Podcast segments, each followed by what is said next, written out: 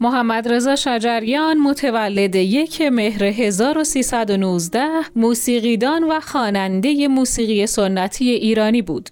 شجریان در بین دوستداران خودش با عنوان خسروی آواز ایران شناخته میشه.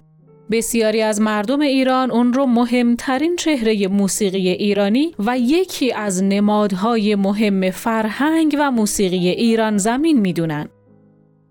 شجریان از آوازه بین المللی نیز برخورداره. محمد رضا شجریان از بنیاد آقاخان جایزه خداوندگار موسیقی رو دریافت کرده و نامزد جایزه گرمی هم بوده.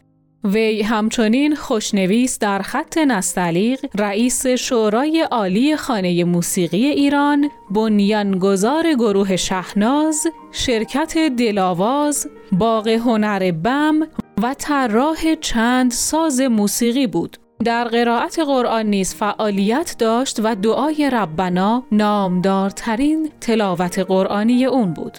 او علاوه بر اشعار کلاسیک شاعرانی مثل حافظ، سعدی، مولانا، عطار، بابا طاهر و خیام، در بعضی از کنسرت‌ها و کارهاش از شعر نو شاعرانی مثل فریدون مشیری، نیما یوشیج، سهراب سپهری، محمد رضا شفیعی کدکنی، مهدی اخوان ثالث و هوشنگ ابتهاج استفاده کرده.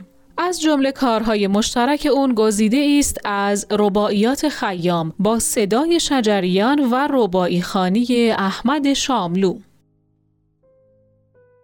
در فاصله سالهای دهه 60 شجریان همکاری گسترده ای رو با پرویز مشکاتیان آغاز کرد که حاصل اون آلبوم هایی چون بیداد، آستان جانان، سر عشق، نوا، دستان، گنبد مینا، دود عود، جان عشاق و قاصدک بود. در این سالها به همراه گروه عارف به سرپرستی مشکاتیان کنسرت‌هایی را در خارج از ایران اجرا کرد.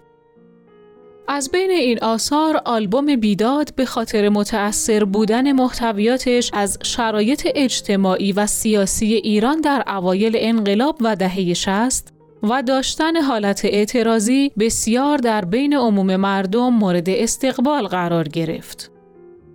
محمد رضا شجریان در پیام ویدئویی برای تبریک نوروز 95 با چهره‌ای دگرگون و موهای بسیار کوتاه حاضر شد. برخی از سایت‌ها از ابتلای اون به سرطان کلیه خبر دادند.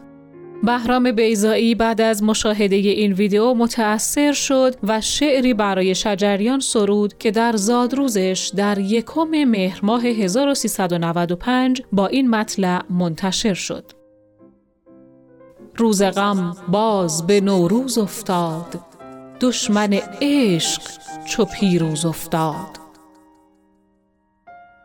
محمد رضا شجریان 4 سال بعد از اون که برای آخرین بار جلوی دوربین ظاهر شد و اعلام کرد 15 سال هست که به بیماری سرطان مبتلاست، روز یکشنبه 13 مهر 99 به دلیل افت سطح هوشیاری در حد کمای عمیق به بخش مراقبت‌های ویژه بیمارستان جمع تهران منتقل شد و عاقبت بعد از ظهر 5 شنبه 17 مهر 99 در 80 سالگی درگذشت.